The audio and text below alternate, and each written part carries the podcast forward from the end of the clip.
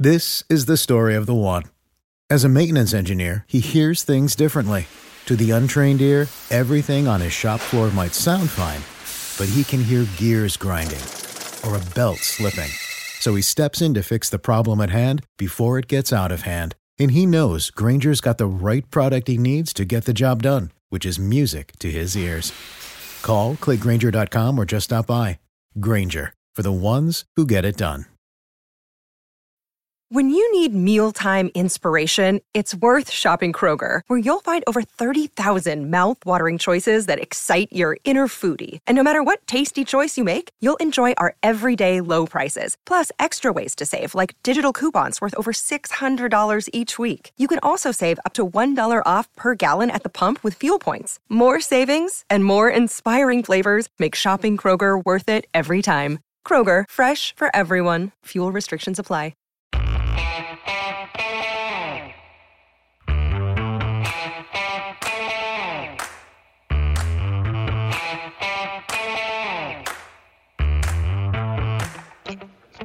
Hi, folks. Welcome to another episode of Film Study. This is Ken McKusick. We're here to discuss the camp notes from August 2nd, 2023. Back to practice and no pads today. Back to some of that brother in law play we're familiar with in camp. Not as hot today, which is nice. That's a definitely a much cooler day uh, than the mid 90s we've been having. A lot of veterans had the day off today. Uh, some of them still showed up uh, they're doing lifting, doing other work in the building, maybe doing going to the classroom uh, sessions. But they showed up actually in uniform to support their teammates on the field without actually participating in a lot of cases. So Ronnie Stanley, Kevin Zeitler, Morgan Moses, um, Pierce, and OBJ were all among those. Um, I didn't notice any others. Uh, it's not impossible that there would have been. Marlon Humphrey was uh, in uniform today. Start with the offense. Talk a little bit about them. Um, they looked okay throwing the ball around without contact today. I would not say it was their best nor their worst practice. They definitely had some nice long completions. Looked like uh, ball accuracy was very good today. So this is something in past Ravens camps that has been an issue is that the ball's just all over the place. It's 10 yards over the head of the receiver, sometimes caused by the defense, uh, other times not caused by the defense and and you know ball's just wild uh, all over the place. Not the case at all here. Uh, the, the, balls were largely on target, whoever the quarterback was, and uh, a few um, instances where that didn't occur, but largely on target. In terms of participation today, uh, had all the PUP and NFI guys were were not there. Um, that's still a significant number of players. Uh, J.K. Dobbins, uh, Patrick, Ricard, Rashod Bateman, Andrew Voorhees is still out, of course. Tyus Bowser, Trayvon Mullen, and Nick Moore. So you have all those guys are still out, um, and you had a couple other guys who had vet days off, uh, but other, other, players all uh, showed. The only guy who was not there was David Ojabo, uh, who was notably absent. Uh, might have had some sort of an injury in the previous practice. What did not seem serious. Did not. The hope was he would not be out long, but he was not there today. So he was the the only real notable uh, absence of the people. Geno Stone also out um, uh, in what John Harbaugh has estimated might be about a week uh, that that he'll miss. So uh, largely the group is there. The group they expect to be is there, um, and uh, it was a day where. Um, the the absence of the vets that I mentioned specifically on the offensive line allowed for some new matchups, some new uh, position shifting, uh, to be seen. And we saw some of that. Uh, obviously, we'll talk about that. The big news in terms of an injury during practice is Rock Ya-Sin left practice with some sort of injury. Um, John Harbaugh did not have an update at the podium, but he said it didn't look too serious. And if you had to predict any particular exacta of possible things, it would be John Harbaugh did not have an update, and he ha- and, and he said it did not appear to be serious. Uh, almost always, that's uh, that's what you get. Uh, Del'Shawn Phillips at one point came up limping during practice. He didn't end up leaving. Uh, he had, as we'll get into a little bit later, a fantastic practice, made a couple of really big plays. All right, so we're, we're on the wide receiver side of the field, and so watched a few of those drills to, to start off practice. Uh, some interesting stuff that, that goes on. I like to talk about individual drills a little bit, as long as they're not giving away any scheme for the team. I think that's that's usually fine. Uh, but they do a hard press release drill uh, where he and an assistant really try and jam the wide receiver off the line of scrimmage with the shield pads. Uh, and and wide receiver has to try and work his way through contact, obviously, and and not get disrupted in terms of his route. Uh, they do another uh, drill, a stop and go drill that's uh, generally led by Keith Williams. They, they're doing it on both sides of the field, where um, the the receiver, uh, sorry, the the uh, wide receiver coach Keith Williams kind of drops into a crouch, and then the the the receivers have to quickly decelerate opposite him and then go again when he stands up. It's kind of a Simon says uh, routine they're putting on, but it's uh, effective, uh, hopefully, at, at, at training some of those deceleration techniques that are so important to receivers to get separation. Uh, they did a little bit of a rub drill. I asked Harbaugh about this during the during the questions. Uh, I cannot remember the last time I've seen the Ravens run a rub drill. Now you think around the AFC North, and the Steelers, to a lesser extent, the Browns and Bengals run a lot of pick and rub concepts. They run a lot of bunch formation. Um, they try and uh, you know rub and pick free their receivers an awful lot. Honestly, that's not something that's been a huge part of the Romans uh, of the Roman offense scheme. You know, and, and one issue is that bunch formation probably takes you away some from some of the strengths of run game uh, uh, you know, run wide receiver blocking in the run game and whatnot. So uh, maybe it's maybe it's there, I, I, could come up with other reasons why it might be true, but I just say it, it, it was never that big a deal um, within the Roman scheme. The last time I remember seeing a big rub play by the Ravens was Jeremy Maclin's touchdown catch in that twenty to nothing win on opening day against the Bengals, which was all the way back in 2017. So it was actually in the pre-Roman era, and honestly, just not a lot of it um, since. And uh, you know, I, am not saying none. Uh, Harbaugh did say they run the drill every year. I don't know if that means they run it every year. You know, once a week or every year. You know, once every two weeks or what it means. But uh, I just can't remember the last time I've seen it. So I haven't been there every day. So that's uh, that that may be just the case. Uh, in terms of the wide receivers, I'd say that Devin Duvernay was a guy who really stood out today as gaining uh, you know, more of Lamar's trust, more of a connection, obviously, between those two as they uh, threw some good balls. Duvernay was finding space. He was good at back shoulder uh, plays. Uh, it, it did a number of things well, I think, in this uh, in this um, session. One of the other things that Duvernay brings this team that is in short supply with the other receivers is really good hands. So uh, Duvernay is a is certainly um, much better as a hands player than a lot of the receivers that the Ravens have had in recent years, where it seemed like they don't even really care if if the if the player has a, a bad drop rate or not. Um, but he's going to be a guy I think that that if he's to build Lamar's trust, he needs to maintain those those good hands. I think that's one of the things.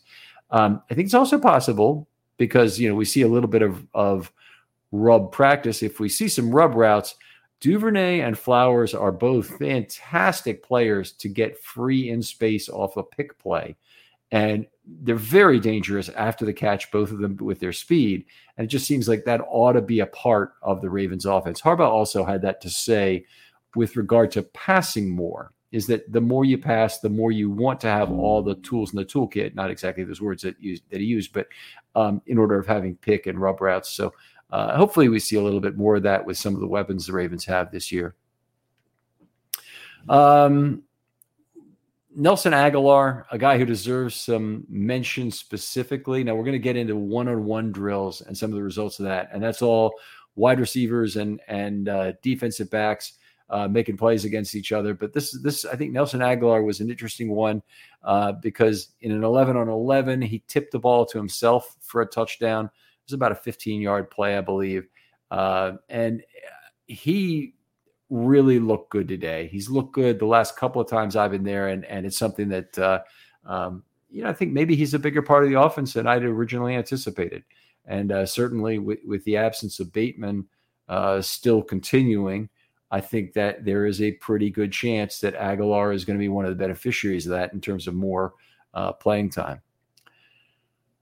Let's talk about the one-on-one drills I just mentioned because that was, you know, one of the hotly contested things. There's only certain things you can do without pads that can be particularly hotly contested. So they did a little one-on-one drills with the offensive and defensive line that I, you know, in some ways I'm I'm sad I didn't take a look at that instead. But the one-on-one drills for the wide receivers and the and the defensive backs, I think showed some real things up. And I'm just going to go through some of the results individually. Makai Polk um, out muscled Kyu Blu Kelly for a ball on a short cross. It was one of these these cases where he definitely just wanted it more, and he, he bodied up Kelly slightly and uh, and took the ball away from him. Zay Flowers had three matchups with Kevon Seymour. Now, if I were Kevon Seymour, Zay Flowers is not the guy I'd be trying to cover. But I guess you kind of high risk, high reward. You want to get in there. So he, he covered him once. He got bitten off very sharply on a 15 yard in breaking route where Flowers basically left him headed towards the sideline on an in breaking route. And huge separation on the play, easy catch. The crowd you know, was ooh, very excited about that particular uh, catch, and, and it looked great, frankly. So Seymour lines up against him again, and the next completion is 20 yards back shoulder on the right sideline. And again, you know, that's a matter of Flowers is selling something different. Seymour didn't have his eyes completely on the football, but always very difficult to stop a back shoulder throw against any receiver and somebody with real quickness to to uh, you know to be sudden enough to come back for the ball, whether or not they're throwing you some sort of a move. Very very difficult. Derrick Mason, of course, the classic uh, hitch route runner for the Ravens in terms of a guy who could come back for the football and the ball would be there right on target from Joe Flacco and Mason, and he had a real connection doing that. It's easy to see that that could be something that an athlete like Flowers, who is so sudden could do well even if his route running does not dramatically improve. Now we we've identified that that for Zay Flowers, improved route running is an enormous possibility of improvement. It's it's great to have that in a first round wide receiver that that you know there's still an area of growth available to them. Um, but anyway, the back shoulder, I don't think I think it will come very natural to Zay Flowers in, at the NFL level. Anyway, Seymour lined up for him uh, with him on one more rep, and he immediately grabbed Flowers at the line of scrimmage. Flowers could not get off the coverage. Now, you know, it's it, it probably was a hold in this particular case because it was fairly egregious. But the entire defense rallied up to to uh, to uh, congratulate Seymour on the rep after that uh, after that third one. So uh, anyway, very good good on him for wanting to face Zay and at least beat him beat him once in terms of that matchup. Arthur Maulet, the uh, newly acquired slot corner, the former Steeler, uh, had a nice recovery play for an interception in coverage of Tylan Wallace. Now, this, this plays in the middle of the field, about 10 yards, right between the hashes. And Maulet appeared behind on the play, and then he accelerated through the point where the catch would have been made, which tells me that the, the catch, the, the ball was probably a little bit behind Wallace, and Wallace had to slow for it. That allowed Maulet to to recover, uh, drive through that spot, and looked looked like he had terrific speed doing that. But also after he caught the football, taking off and and uh, uh, really has more speed than I thought he did. Anyway, looked very good on that play.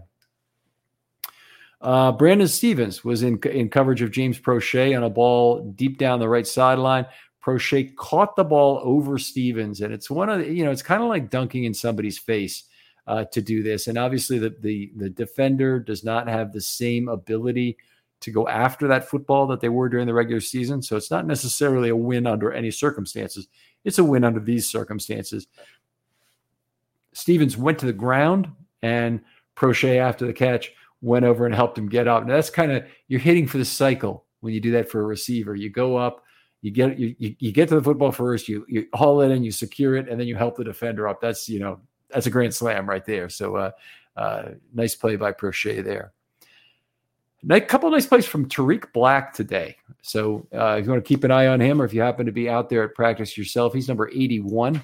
Uh, he beat Jeremy Lucien uh, 30 yards down the left sideline on a play, and then he also went up for a, for a 25 yard catch down that same left sideline, um, covered by J- uh, Jalyn Armour Davis. Now, Armour Davis he he is not particularly good at finding the ball in the air, and that's a that's a problem that several of the Ravens cornerbacks have this year. Is they don't they don't have those you know, obvious ball skills that they had with Marcus Peters in the past, or that you know, if they had gotten Emmanuel Forbes, how exciting it would be about about his ability to find the football in the air. They they really just clearly don't have that guy this year, and and Armour Davis couldn't find the ball. Uh, Black also went up for that play and and and made it again. That was about a 25 yard catch down that left sideline. Nelson Agholor beat Ardarius Williams 20 yards uh, uh, downfield with a very physical move. Uh, this is something that, that I think Ar'Darius is going to have some trouble with. Uh, so far in camp this year, I, I haven't seen a lot from him. So I wonder exactly where he is in the competition for, say, slot corner or even to make the team as a safety uh, potentially. It seems like if I had to handicap it right now, I'd kind of say he's a long shot, but uh, but we'll see how the uh, camp progresses. And in particular, he's been a great preseason performer. So when contact really comes together in those games and the rubber hit the road, we'll see uh, uh, who Ar'Darius Washington is again.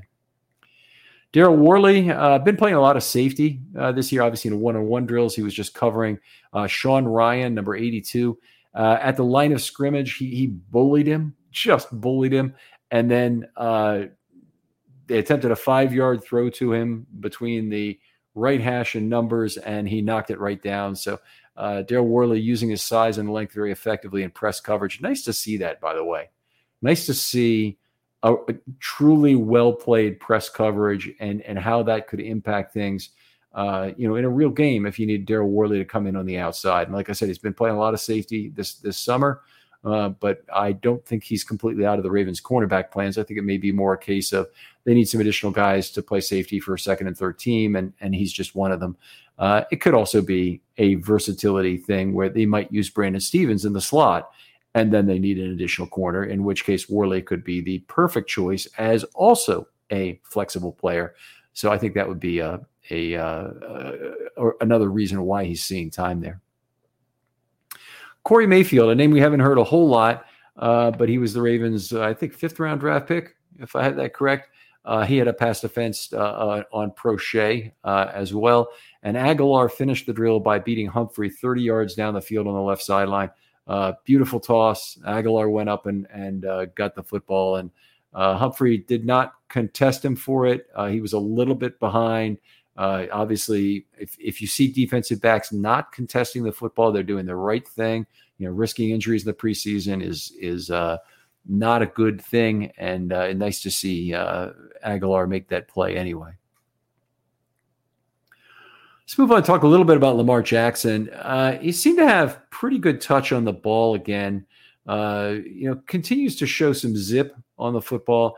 And John Harbaugh was asked about this. Velocity by eye, I would say, is, is fairly good. But John Harbaugh was asked about it in the interviews, and he said, yes, they they measure velocity in these in these training camp sessions, and he he had also passed the test there that that uh, the, the, the velocity is good uh, and and is borne out by the numbers they're seeing there. Uh, Lamar did have a very difficult set of situational drills. Uh, it looked like it might have been a two minute drill, but they didn't have the clock running as they often did. So whatever, it's a situational drill. We'll just we'll just say that of some sort. Um, and the first time on the field, there was a, a, run play. The first play, the second play, he threw an interception to Marlon Humphrey. Uh, so Marlon's big play of the day for sure. And then the next opportunity, the ones come out again. They they actually just take the ones off the field at that point, put the twos on if they give the ball away in in that manner. So it's it's something where the ones actually lose reps to the twos because of you know some poor play there.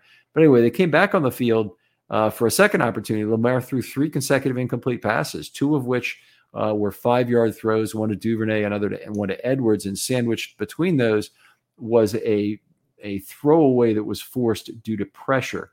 So defense kind of having their way with Lamar in that particular situational drill, even though Lamar looked pretty good they're just throwing the ball around in the other 11 on 11s and some of the 7 on 7 that we saw. The offensive line, okay, so this is where a lot of the changes occurred. So you, you, have Stanley out, so Mekari is with the ones. Sala and Linderbaum retained their places at left guard and center. Simpson was in at right guard for Zeitler and Faalele in at right tackle for Moses. So a, a considerably different first team look. Uh, I think it's nice to see both Faalele gets some time with the ones at right tackle, so he's facing somebody who's you know, a little bit ahead, even though Jabo was not in the game. And Jabo was was was uh, was not at practice. Is one of the players who he would have faced at right tackle. He's been been uh, uh, playing a lot on that side. Either one could, but but he's the more likely to. Um, and uh, Simpson got an opportunity to play first team right guard in this game. Now Simpson had been previously a second team left guard with those first team reps going to Sala pretty much from OTAs on. Uh, so Simpson, a fourth year player, um, and Sala, a rookie. Uh, just in terms of some franchise building theory, theory, it's obviously a better choice, all things being equal, to give that job to a rookie rather than a fourth year player because your rookie can do a lot more for you over four years of team control as opposed to your your fourth year player who you're going to lose in a year. So not only do you do you prefer to give that job to a rookie, you're very heavily financially incented to do so, and you also gain insight into what sort of player he is. So as long as the, the move is not uh, irreversible, and I think John Simpson will clearly make this team as, as, at least a backup lineman, then you still have the opportunity to change back and let Simpson um, uh, play there for the for the rest of the year at, at some point. So it is one of the things that really weighs in Sala's advantage is the Ravens' current financial uh, picture with their cap situation over the next few years uh, lends itself to thinking about what cheap opportunities exist, and that is the case at both guard spots presumably next year, potentially Andrew Voorhees at right guard, a monster of a man who had 38 bench reps with an Achilles tear, um, or Achilles tear or ACL, whichever it was. Uh, but but anyway, you know, bench reps without your legs, without one leg, is uh, is pretty darn impressive, and he's had 38 of them. Uh, that's uh, you know one place where they could save money. They could also save money at left guard, obviously, with Sala, and not trying to go to the market and probably drafting or finding another UDFA player as a backup for next year. But the Ravens will be will be hard pressed. Every financial decision they make will need to be looked at closely in order to maintain a competitive team while Lamar is on this this uh, you know cornerstone contract for quarterbacks and the, and is uh, you know at least uh, until recently the highest paid quarterback in the NFL. I think Her- Herbert might have passed him by a couple of million dollars in total.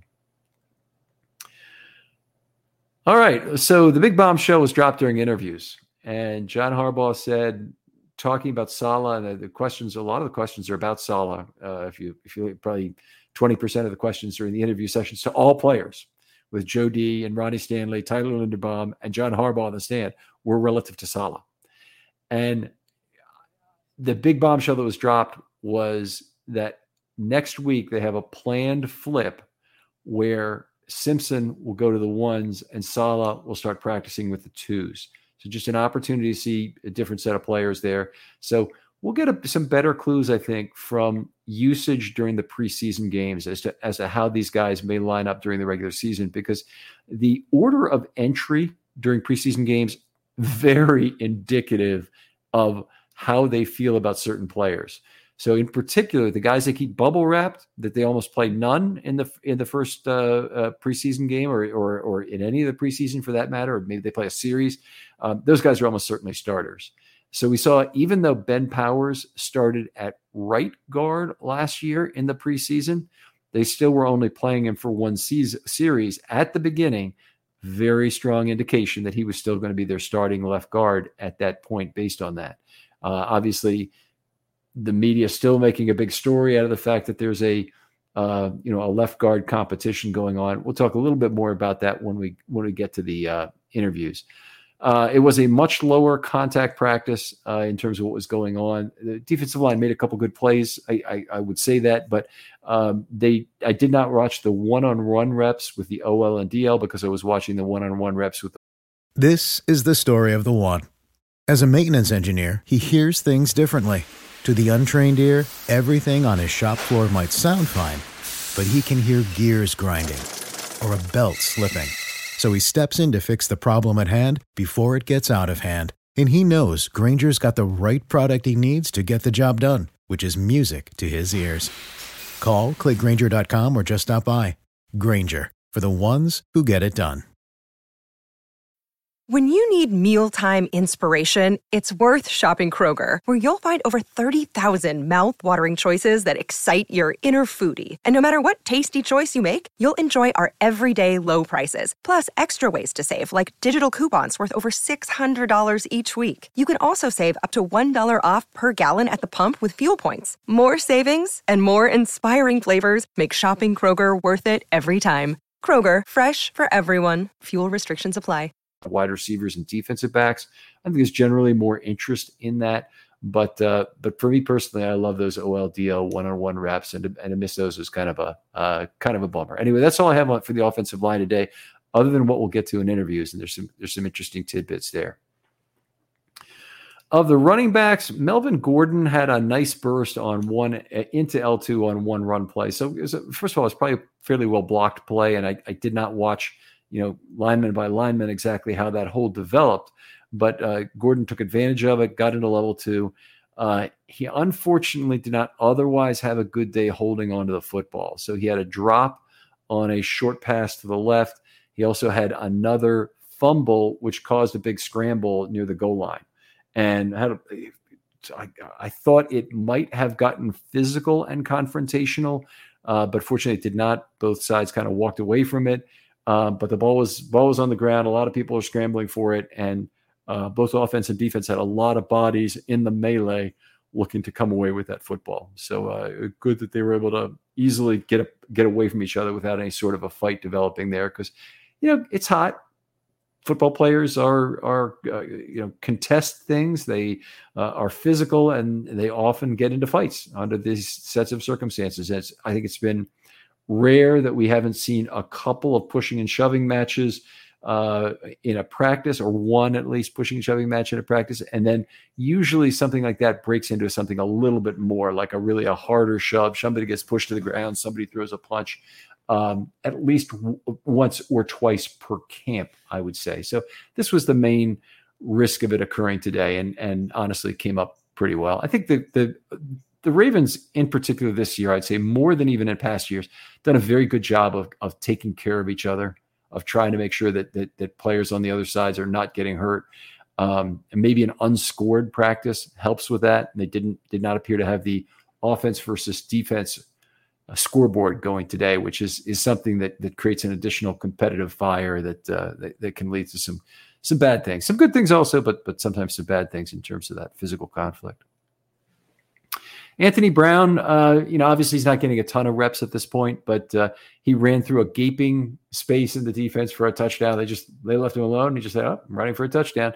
Uh, it was on a bonsai field goal drill, so you know they, they had to get Tucker on the field to to kick a field goal as quickly as possible. And They weren't really looking for Brown to to to run a touchdown. They were looking for some sort of pass play, and uh, you know that's just the way it worked out.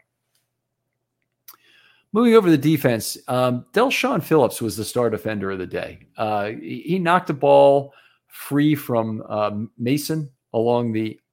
I'm, i always have to call it the left or the right sideline here, but I think this was on the right sideline from the offense's point of view.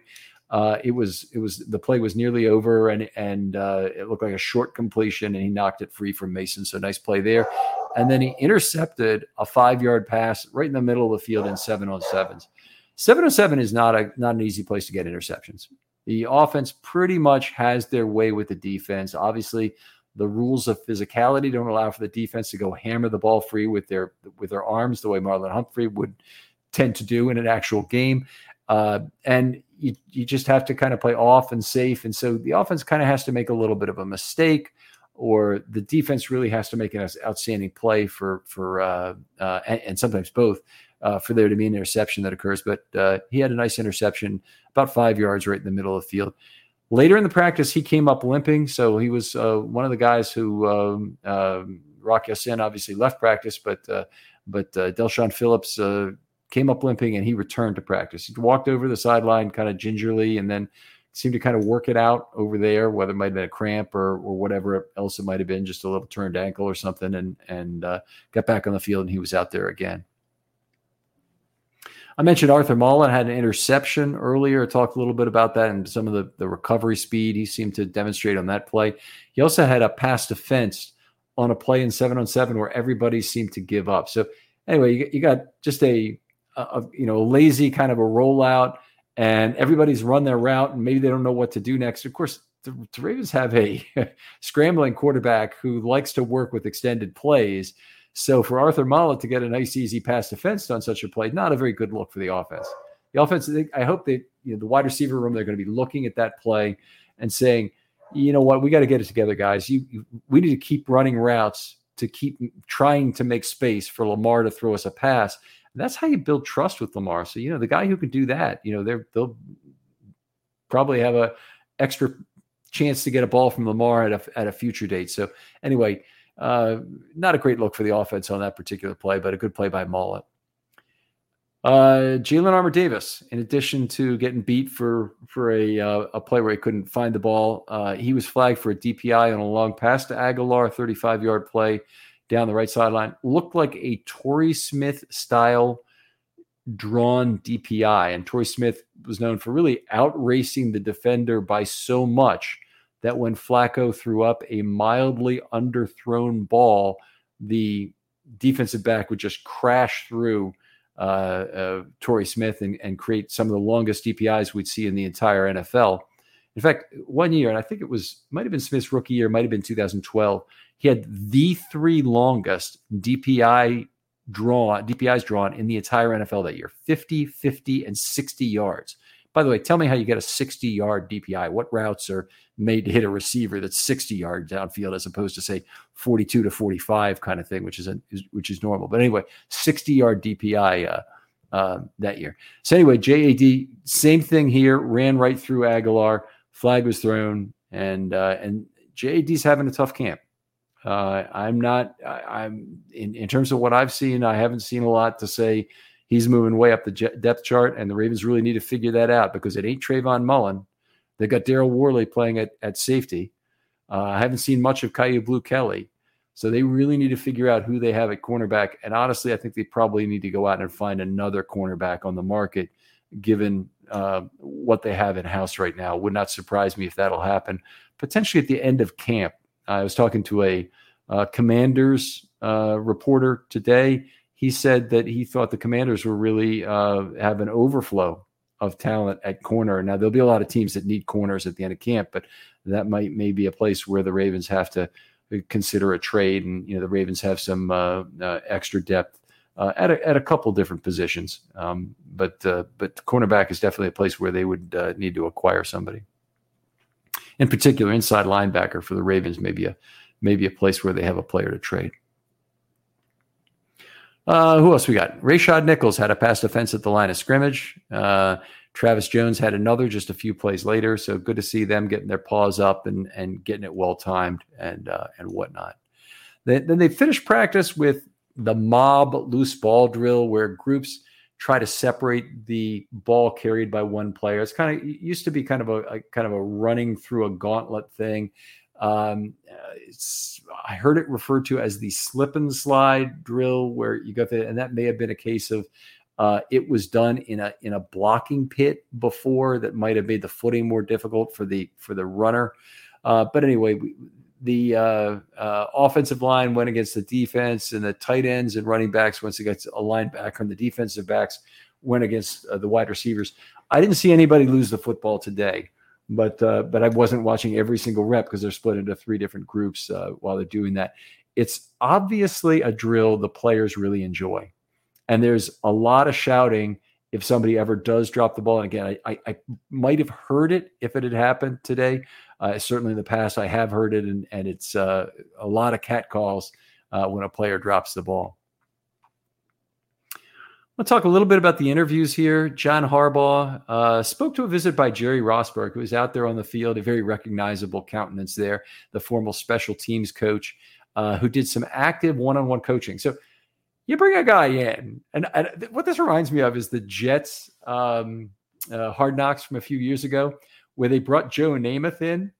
And, you know, they're actually liking a couple of things that Joe Namath is giving them in terms of advice but the advice doesn't stop and it keeps going on and on and on and on. And you know joe namath was invited into the coach's room at, you know with the with the the legendary status he certainly has with the jets.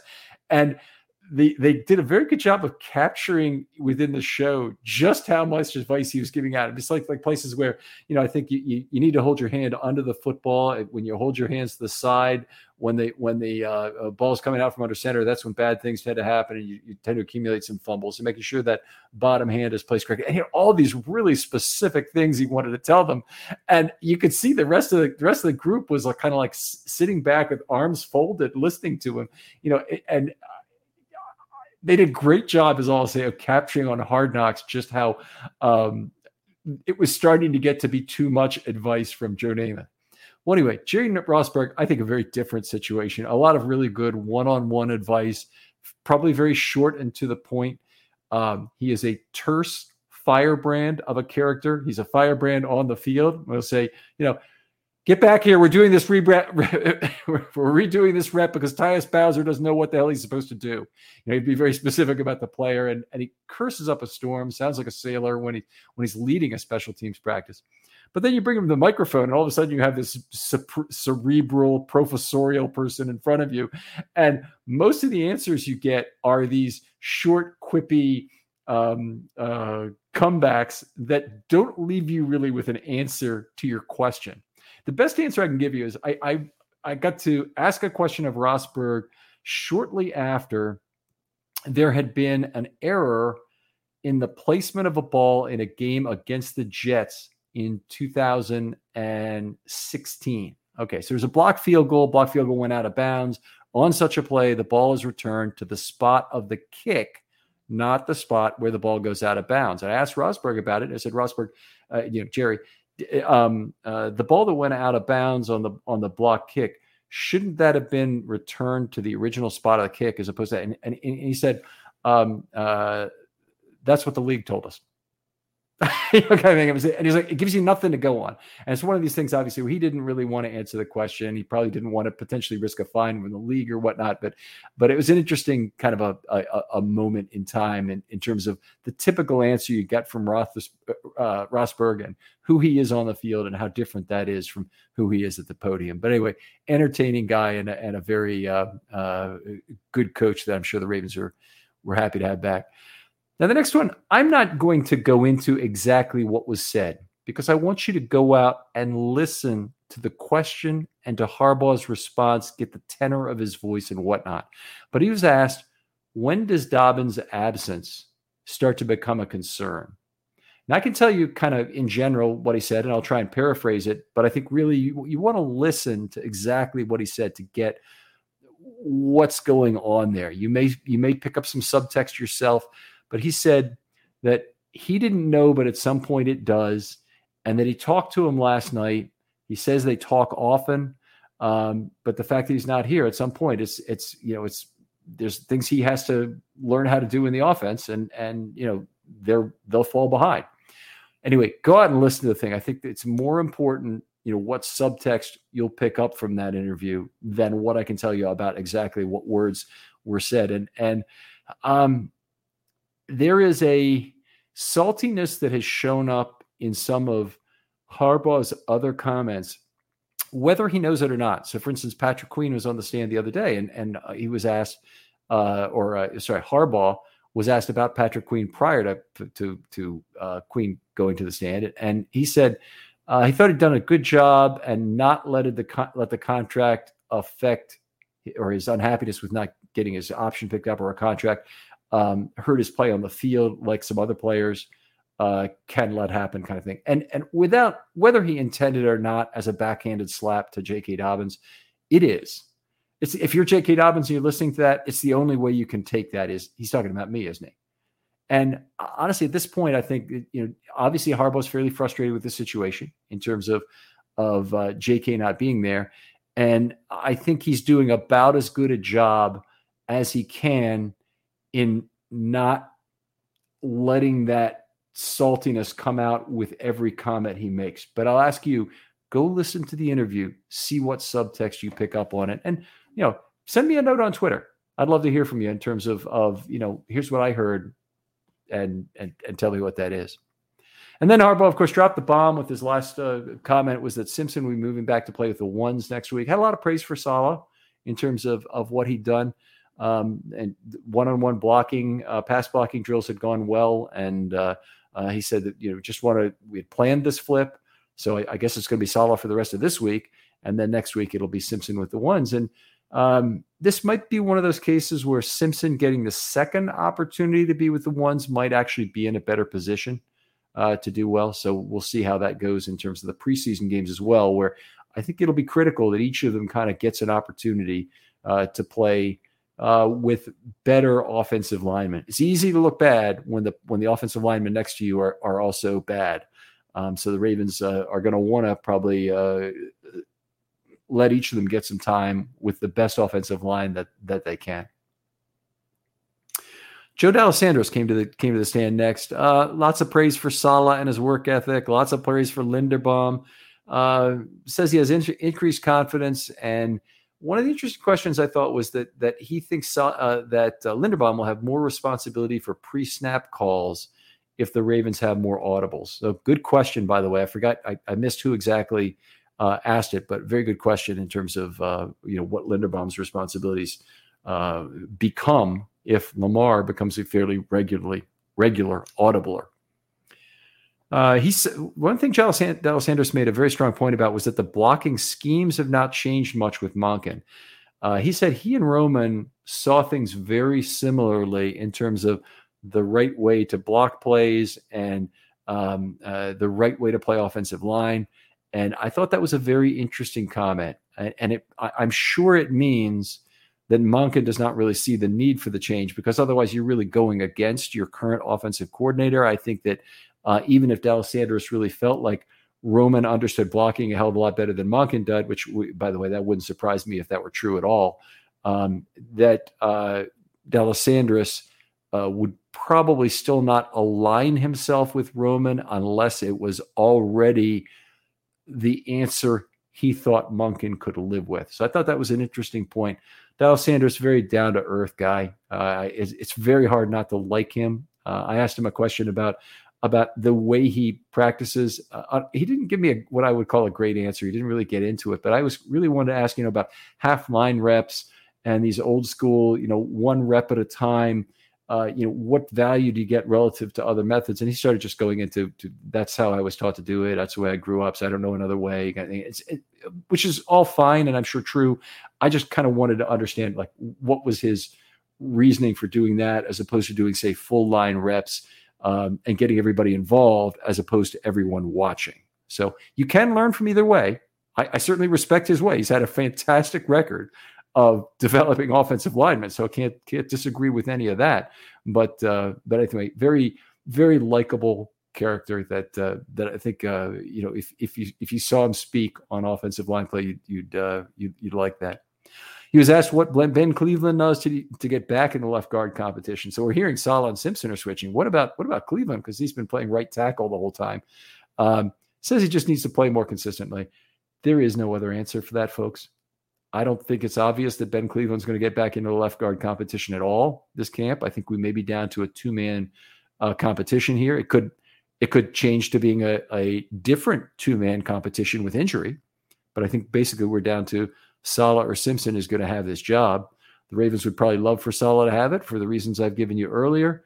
Um, and for a lot of other reasons, they'd love to have Simpson around as either a backup left guard or potentially even a backup left tackle. He is he definitely has the length to play left tackle, and so if if that is something that we see in the preseason, I think you could take some strong portent from that. That the Ravens think that's a that's a possibility sometime in 2023 if there are injuries. Ronnie Stanley next to the podium. I'm not going to say speaking of injuries, but Ronnie Stanley next to the podium um, said he had really had doubts about ever returning to play well. Uh, praised Sala for his effort and smarts, and uh, said also that he thinks he has a chance to help Sala develop a little bit because he plays next to him and they share that relationship at least. Uh, so I think that was a you know a, good set of things. Ronnie's kind of a um, uh, introverted uh, person. It looks like looks straightforward rather than into the eyes of the questioner a lot of the time uh, which which is a kind of an introverted way I think of speaking. If you think about people who you know you sit across the table from, and they don't necessarily make direct eye contact with you. They, they, there may be a lot of reasons why they they do exactly that, but um, but you know you, you you kind of you kind of expect some some eye contact, and I think that that in Stanley's case, just even after all these years, eight years in the league, he's just not all that comfortable at the at the podium. He's not bad at it, by the way, but just hey, if if public speaking is the first overall human fear and public and sorry and death is number seven, then you know we can commiserate with who Ronnie Stanley is here in terms of of, of still not really being all that comfortable at the podium. Tyler Linderbaum, the last guy at the podium today, uh, pretty much the answer to every one of his questions was confidence, confidence, and confidence. Uh, you know, what's new about year two? Uh, you know, how do you how do you need to take your game to the next level? All these things. The confidence was the answer to all of them. Uh, he was asked about his angry switch, which I forget if Stanley or Harbaugh had brought it up. I think Stanley must have been the one to bring it up, uh, uh and uh, he he didn't really elaborate on that. And, and, Ryan Mink tried to try to get him in there and and, and tee him up with this with uh, did you turn on your angry switch during that Tampa Bay game? And you can see the wheels kind of turning in his head. Tampa Bay game, Tampa Bay game. Like he couldn't really remember exactly uh, what had happened during that game. But anyway, he did. He, he couldn't really get very far with that, and uh, uh, he looks bigger. I, the, the comment has been made. Uh, I saw it from, I, I, think it might have been Mike Preston, but it was in the Sun anyway, uh, talking about additional bulk. He, de- he definitely looks bigger. Um, I would say a lot of that is more weight being carried on the frame. I'm not what I am not noticing is that he has much bigger or more well defined guns at this point. So he's probably a little bigger in the rear end and maybe in the legs and definitely in the gut. Um, you know, his strength uh, hopefully will Im- has improved from last year. Honestly, I don't have a great baseline uh, to work on, but but my my feeling is that uh, you know he's certainly bigger than he was last year, and and he hasn't yet moved that all that weight to the right places. But uh, but I'm sure he will as he lifts more during the season, and and as naturally you uh, you, you, tend to work more during the season, and, and and probably lose a few pounds if your alignment typically it becomes harder to keep that weight on uh, as an offensive lineman. Anyway, that's that's it for notes today uh, on eight two twenty three. Uh, but fun day of practice again, as it always is, and uh, and lots to see. Please hit me up with uh, uh, comments on Twitter if you'd like to discuss any component of of uh, what happened in practice. I really want to get back into doing more of that, and I'll be around the next couple days to, to to take your questions. Hopefully. Uh, other folks out there, if you'd like to be on a film study short, hit me up. There is still time before the regular season starts. We have a lot of planned shows in terms of the camp notes, the um, uh, positional reviews, the roster shows we'll do. There's a lot to do, and all the, of course, the reviews from the preseason games.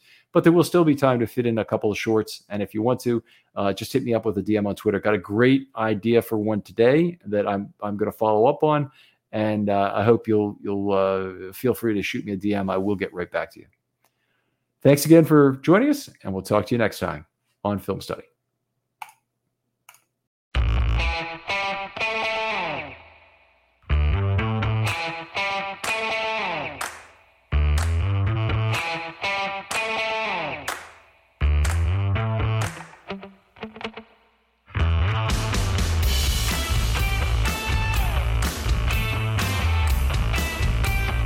This is the story of the one. As head of maintenance at a concert hall, he knows the show must always go on. That's why he works behind the scenes, ensuring every light is working, the HVAC is humming, and his facility shines. With Grainger's supplies and solutions for every challenge he faces, plus 24 7 customer support, his venue never misses a beat. Call clickgrainger.com or just stop by. Grainger, for the ones who get it done.